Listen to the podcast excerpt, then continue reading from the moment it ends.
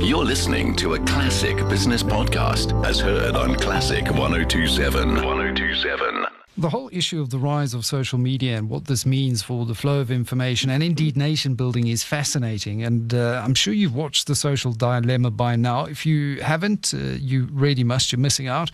And it's something that is touched on by historian Niall Ferguson in The Square and the Tower because he believes there's something far more sinister at the world, uh, in the world at play here with the rise of social media. It's something that Professor Somododa Fikeni uh, in the Indlulamithi SA Scenarios 23 project project has been looking at as project leader. Uh, Pro- uh, Professor Fikeni, welcome to the show. Uh, what are you considering in your research? Because uh, the effects of social media can be positive, but in South Africa, we've uh, tended to see things like Twitter uh, inflame race relations more than bring people together. Well, I do think that the most important thing is to change the discourse and the consciousness rather than the platform. The platform itself is the infrastructure that can be used positively or negatively.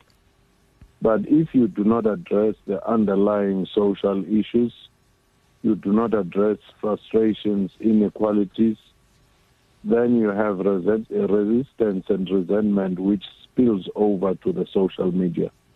So social media itself is a manifestation of the underlying problems. And we identified three key drivers in the Indlulamithi scenarios 2030. That is inequality, which is the source of discontent. And you do have the mood of resistance, resentment, and the yearning for reconciliation. And most of these things can be dealt with if there was leadership mm. as well as institutional capacity and citizen consciousness in a positive direction of social cohesion.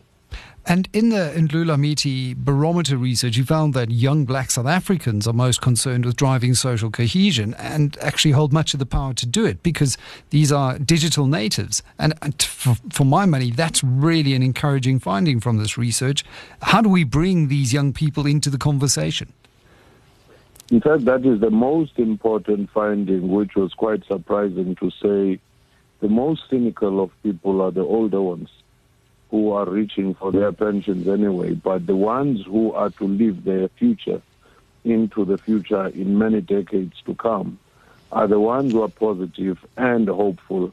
And it means that in every dialogue, we must have an intergenerational dialogue, but also we must create space for the youth in a very youthful continent to come forward and take leadership positions. Average age in Africa is 25 years, but average leaders and civil servants are 64 years. And that is indicative of the rupture or the, you know, the gap. Look at how New Zealand, Finland, and other countries, Canada, have taken chances, given young people the opportunity. Ethiopia is one of those.